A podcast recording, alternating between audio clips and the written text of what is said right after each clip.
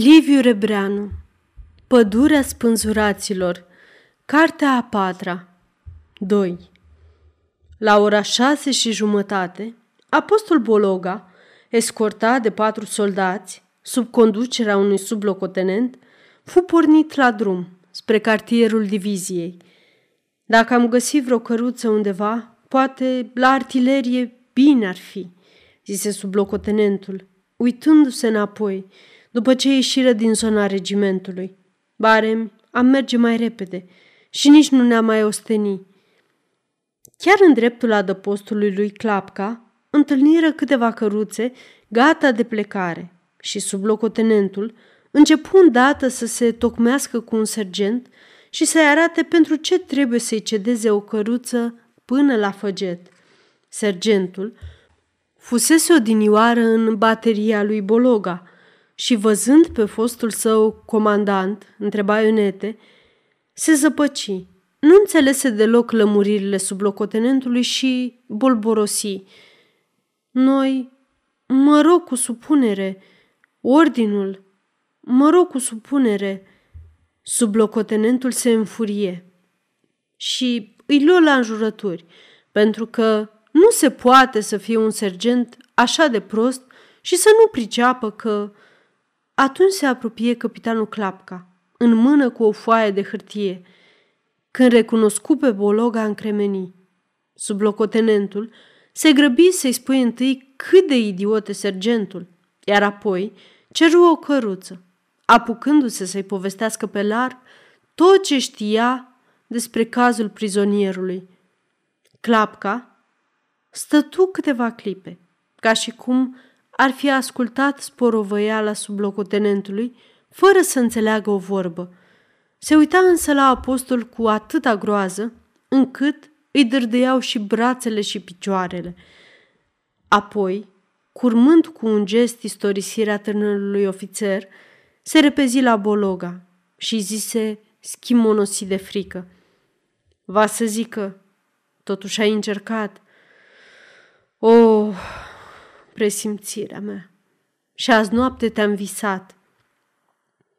Apostol plecă ochii în pământ și strânse din umeri. Capitanul își frângea mâinile, bâlbâind foarte repede cuvinte fără șir, pline de milă și de spaimă, așteptând parcă mereu un răspuns. Deodată își aduse aminte că Bologa e arestat sub o învinuire crâncenă și că, stând de vorbă, riscă să fie și el amestecat, ca o dinioară. Vrut să se retragă, dar nu putea. Aceasta este o înregistrare Cărțiaudio.eu. Pentru mai multe informații sau dacă dorești să te oferi voluntar, vizitează www.cărțiaudio.eu. Toate înregistrările Cărțiaudio.eu sunt din domeniu public. Am să te apăr eu, Bologa, murmură cu o mulțumire adâncă, în care îi se topiră toate temerile. Vreau să te scap. Auzi? Trebuie să scapi. Bologa se cutremură și se uită la clap ca neîncrezător. Cu o mirare ca și când l-ar fi văzut întâia oară în viață. Bine, bine, firește, șopti dânsul cu o voce ca un suspin prelungit. Nenorocitule, zise iar capitanul, clătinând din cap. Adăugă apoi îndată mai apăsat. Curaj, curaj, Bologa! Se depărtă brusc spre postul de comandă, fără a mai întoarce capul. Căruța se urni curând și merse deodată la pas, căci drumul avea coborâșuri grele și multe cotituri. Sublocotenentul, foarte guraliv, căuta să stea de vorbă cu Bologa, să ne mai treacă de urât și necazuri, îi spuse că el e sas, fecior de țăran, dintr-un sat de lângă Brașov, jumătate român și jumătate sași. Ar avea ceva avere, dar tatăl său s-a însurat de trei ori și cu fiecare nevastă a făcut câte un copil, așa că averea se va împărți în trei, la moartea bătrânului. Cei doi frați vitregi, mai mari, au rămas la plug. Acum firește, sunt și ei în război și trăiesc amândoi. Lui i-a plăcut cartea și e absolvent al Academiei Comerciale din Viena. Avusese asigurat un loc de contabil la o bancă din Sibiu. Nici n-a apucat să intre în slujbă. A venit războiul și i-a zdrobit cariera. Și Barem de s-ar putea activa în armată. Nici carieră militară n-ar fi rea. Isprăvindu-și biografia, căută să afle cum și unde a fost prins Bologa și de ce a vrut să dezerteze. Fiindcă Bologa era scump la vorbă, sublocotenentul începu să înșire diverse cazuri de dezertare. Am avut chiar în regimentul nostru unul, nu de mult, acum vreo patru luni, un stegar, polonez de origine. Băia bun, cine știe ce a venit? Destul că l-au prins. Iar el a mărturisit cavalerește că da, am vrut să dezertez. Și totuși a fost numai împușcat. Vezi? Căci dezertarea simplă se pedepsește cu moartea prin glonț, adică o moarte oarecum onorabilă, militară. În fond, între gloanțele plutonierului de execuție și gloanțele dușmanului, nu-i deosebire decât de calibru și de calitate. Nu-i așa? A, firește, când dezertarea se complică cu trădarea sau cine știe cu ce crimă capitală, atunci intră în funcțiune ștreangul, fără doar și poate. În privința asta, nici o curte marțială nu discută. Nici nu se poate discuta pentru că și codul e categoric. Ștreangul. Cunosc de altfel un caz precis. De pe când eram la Divizia 11 în Rusia. Un caz tipic, aș putea zice. Drumul se îndreptase și vizitiul dă dubice cailor.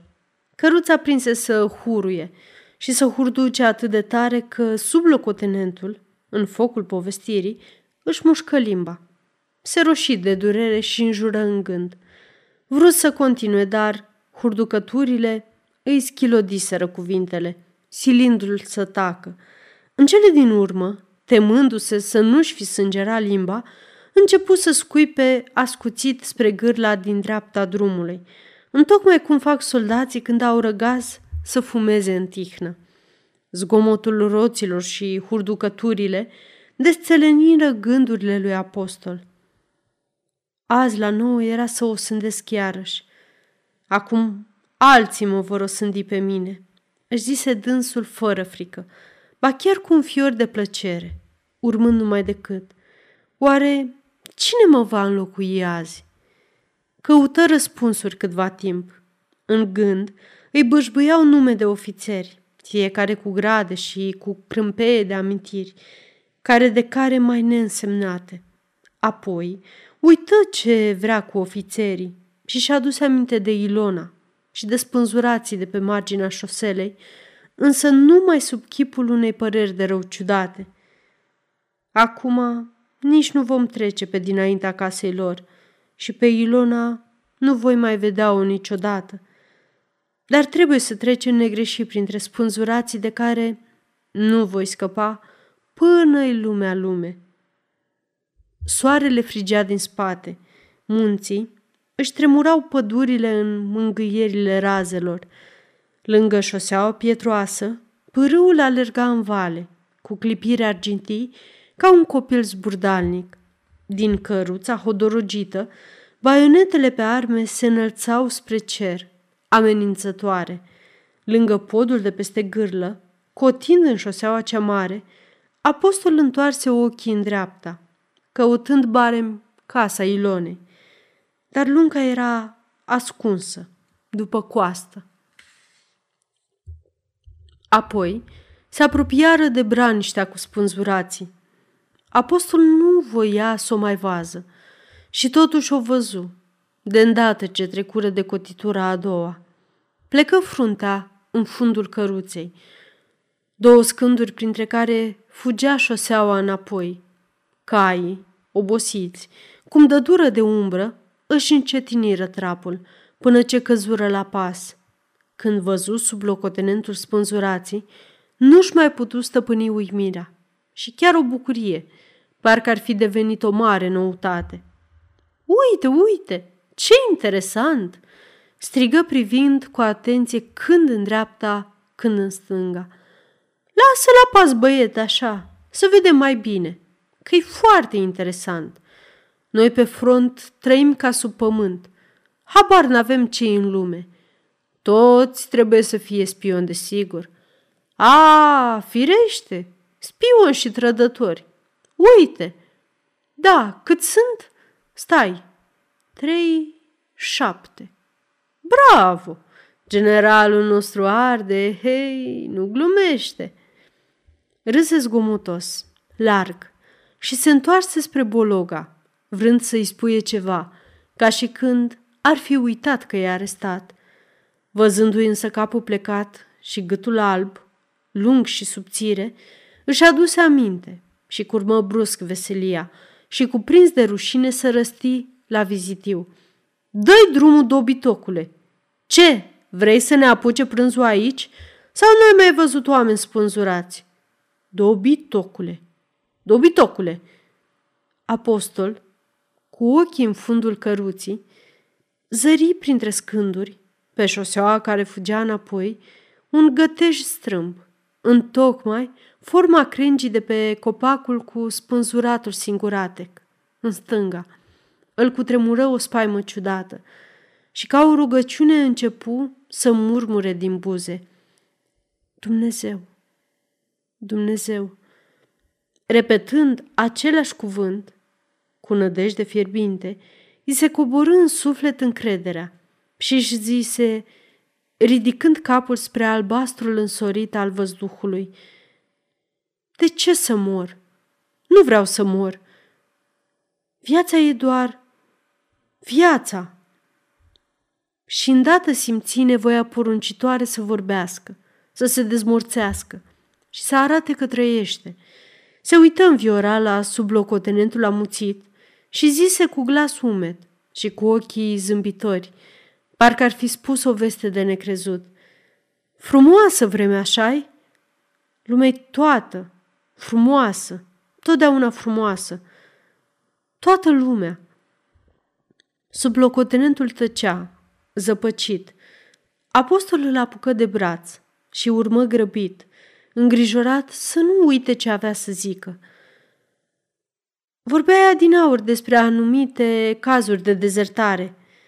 Ei, camarade, ești încă tânăr și știi că eu azi la nouă trebuia să fiu la curtea marțială?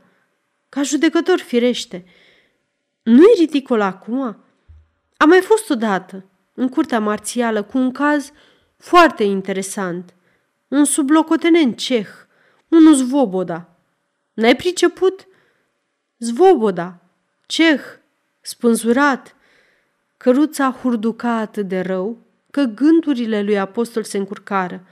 Își dădea seama și totuși continua cu încăpățânare să povestească sublocotenentului cazul și să explice că intenția lui Hurducăturile se întețesc și apostol era nenorocit că vor sosi în făget înainte de a fi avut vreme să se lămurească de plin, să înțeleagă și sublocotenentul cum stau lucrurile, ca și cum ar fi fost în fața unui judecător de care atârna soarta lui.